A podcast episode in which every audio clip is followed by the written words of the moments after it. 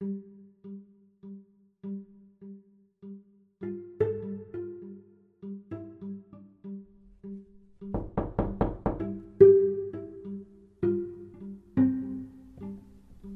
heady aroma of marijuana wafted over me as soon as he opened the door.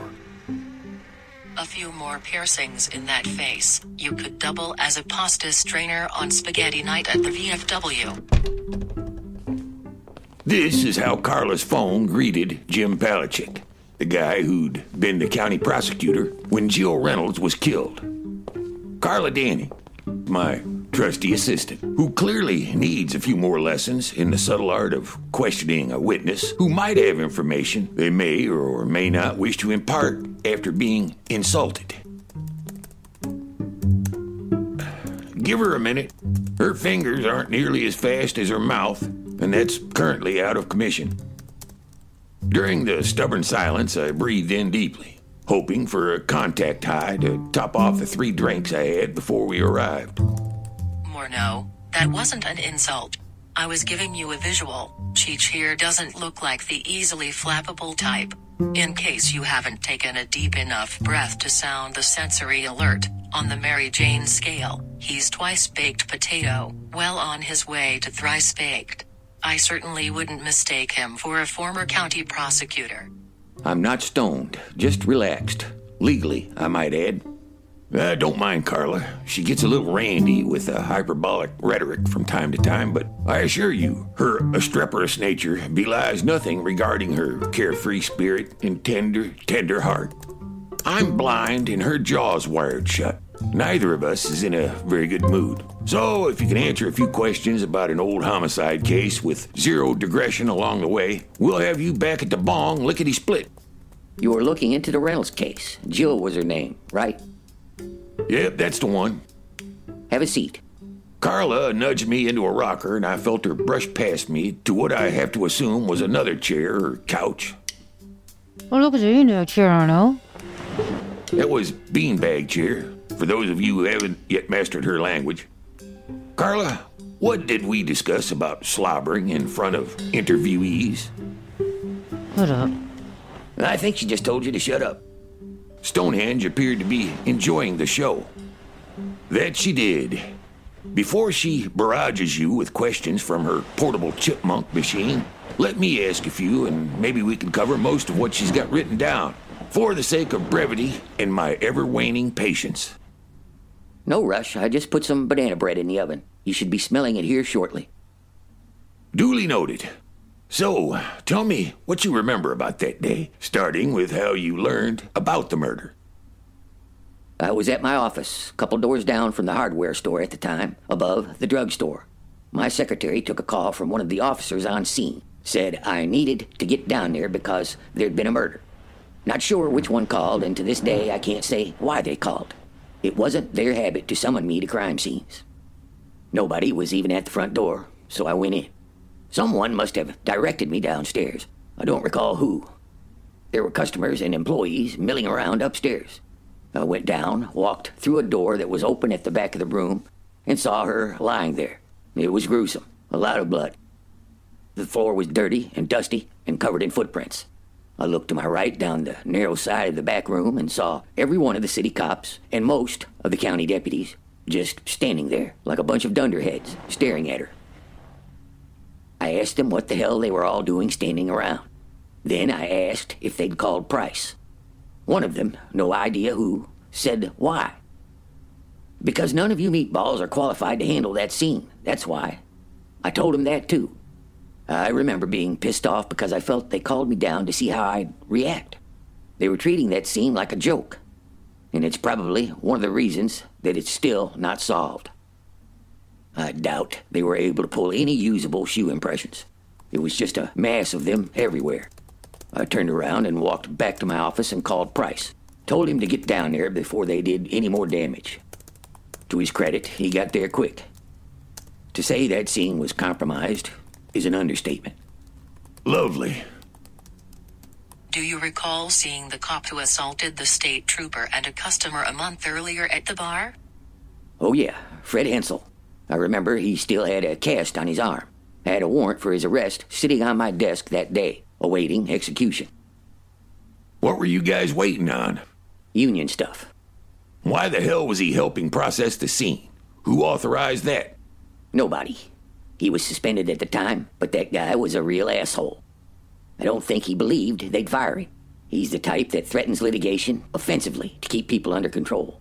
Classic bully personality with none of the charm of intelligence to back it up. He hired another lawyer in addition to the union rep he had, and I think he believed he'd be back on the job soon.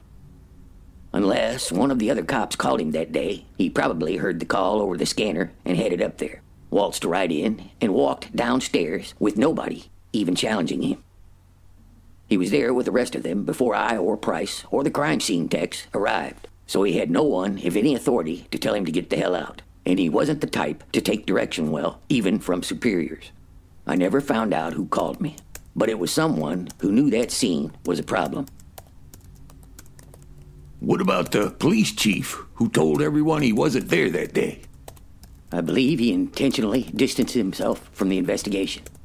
Imagine getting a call from the county undersheriff telling you to get down there because your cops are trampling all over a crime scene, and you arrive to find the cop you've just suspended wandering around the dead body. Add to that the fact that the county, city, and state cops were not playing nice with one another back then. I think a considerable amount of time passed while they argued about who'd handle the scene. The chief probably thought, no thanks, I'm out. Call me when you find the guy. He was basically a teddy bear figurehead type. He was never interested in the dirtier side of law enforcement. He was more like the mayor, the town mascot with the keys to a car with flashy lights and the property room. The chief handled the notification of Jill's mother. He was friendly with everyone down at City Hall. I don't really think he had much part in the investigation, other than passing along information that came into the PD. Do you know if they had any suspects at the time? It was a long enough pause that I could tell he was weighing what he should and shouldn't say. A guy with what I presume is the legally allotted number of plants allowed for personal use somewhere on his property doesn't need to go alienating the local state police detective. The husband was leaned on pretty hard, but I got the impression Price didn't think he was the guy. Seemed clear early on that this was going to be a tough nut. After a hectic first couple of weeks, I don't remember much about the case. Price kept the investigation tight to the vest. I think that's because the first patrolman on the scene was leaking like my grandma's bladder. Folks kept coming to me with very visual descriptions of the injuries. Descriptions that sounded a lot like they'd either seen the body or heard about it from someone who had. No wonder Price isn't talkative about the case. Yeah, he's taken a lot of heat about it over the years. I think people blame him for it not being solved. He's a good detective. There may have been more to work with if that scene was handled properly. Hang on a sec. I need to take that bread out of the oven. I leaned back in the chair and rocked, its sturdy frame creaking against the wooden floors. It had to be antique. They don't make rockers like this anymore, except maybe the ones on the patio of every cracker barrel in the country. I know this because that particular eating establishment happens to be one of my favorites for its comfort food and sheer predictability. It'll always be packed. You'll always have to wait. You'll always end up buying crap you don't need from the gift shop. But it'll all be worth it when you dig into that meatloaf and mashed potatoes. Oh, and you'll always play that wooden game with the pegs while you're waiting for your food. Here. Our host dropped a small paper in my lap. Its contents were warm. Mmm. Mmm. That smells so good. Oh, you can't eat this, can you? Oh, it, give to me. I'm gonna try. uh. Oh my god, I miss food so much. Uh, I just want to shove the whole thing right in my fucking mouth. All right, settle down. You're like one of those angry monkeys at the zoo who try to snatch food from visitors. Are you sure about that? Our host sounded concerned. Mm. Oh, What's she doing? god, this is good. Picking off tiny pieces and shoving them into the corner of her mouth with a finger. Remember Cookie Monster on Sesame Street eating cookies? Uh Ah, so, What's with the piercings? I shoved the last half into my mouth. Damn, this is good. I didn't like being a lawyer. Wasn't good for my digestion. The piercings started out as a dare made by a buddy, but it grew on me. I'm a farmer now. The cows don't give a shit how many holes I have in my face.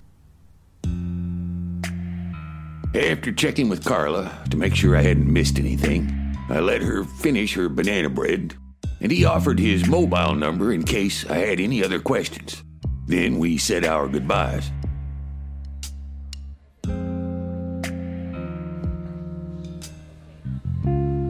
When we got back to the bar, Lola slid an envelope to Carla. Looks like the council's gunning for you, Carla. At the sound of paper ripping, I took a long slug off the beer Lola put in front of me and waited for Carla to read it. I heard a groan and paper rustling, which I took to be her handing it back to Lola so she could read it to me.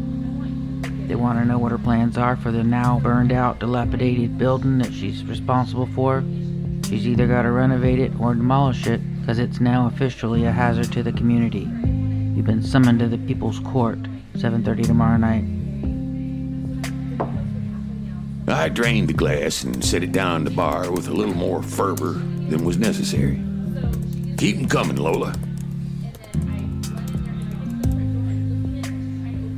If you are going to get drunk, I am going upstairs. Sounds like a plan.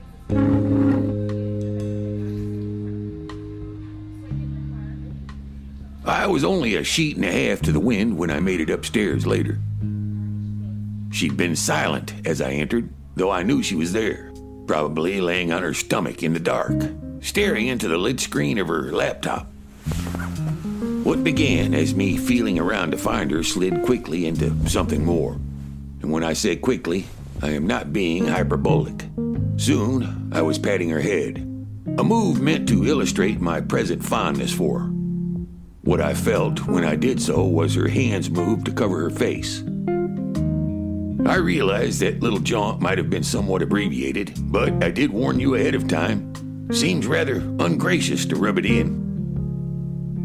Let's just say I had a premature reaction and leave it at that. Damn it. For the record, the premature reaction was completely due to her pieces and bits and smooth, warm things, which all smelled very inviting. Sometimes being in the vicinity is all it takes. It's pure biochemistry, so I'm not sure why I suddenly feel the need to justify it. Carla rolled away from me, presumably toward her bedside table to grab her talking machine.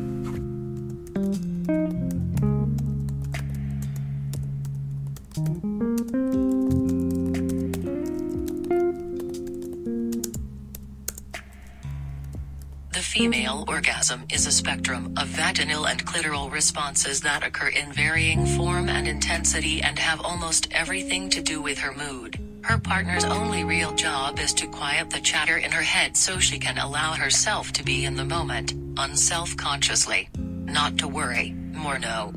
That can even be accomplished in 47 seconds. It didn't just now, but technically it's not impossible.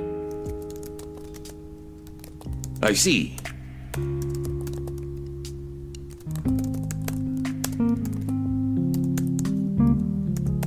That wasn't about me not wanting to see you, Morneau. It was about you not seeing me. Need I remind you, I can't see, Carla? That wasn't exactly true. Right now, I could feel more than I could see the sparks of melancholy blue, but it was mixed with a sickly, fearful yellow that pulsed in and out of the blue specks amid a pale lavender haze that spoke to the passion I knew made up most of who Carla Danning was. She was good people, she just felt too damn much. Need I remind you about metaphors, Morneau? Enter the sigh stage right, tap dancing around the clicks. Perhaps we'll officially rename it Les because it's as unnerving as it is endearing at this point, just like France. I don't like being seen, Morneau, not really. But for some reason that I cannot begin to fathom, I want you to see me. You of all people, who couldn't see for shit before the blindness. I don't like how you make me feel. I don't recognize it, can't put a name to it, and the idea of it suddenly not being there makes my chest hurt. I hate you for that. All of it. There. I said it. Now, let's never speak of it again. I heard the click of her laptop snapping shut. I knew what I would see if I could see her in focus at that moment. How she'd avert her gaze as she felt around for her clothes, wishing she hadn't said what she said. How she wouldn't look at me, couldn't do it even though I can't see her. I know the before, during, and after, Carla. How she manically slides from one in hands on skin and need to painstaking self awareness. To the moment she shoves that all aside and climbs back into the safety of her skin. Heard her pad across the room and knew she looked back over her shoulder because I can see her. Not the same way the brain translates stimuli to imagery, but I can. She doesn't know that, and that's probably for the best. The wrinkled brow and barely smile speaks to an unnamed, nagging ache. When she turns, the veil slides down and she'll swallow the perplexing urge to explore the moment's reflection any further. Because it's safer for everyone involved. That's one piece of advice I'd offer, should anyone ever inquire. Don't avoid the parting glances. Sometimes it's the most honest glimpse you'll ever get.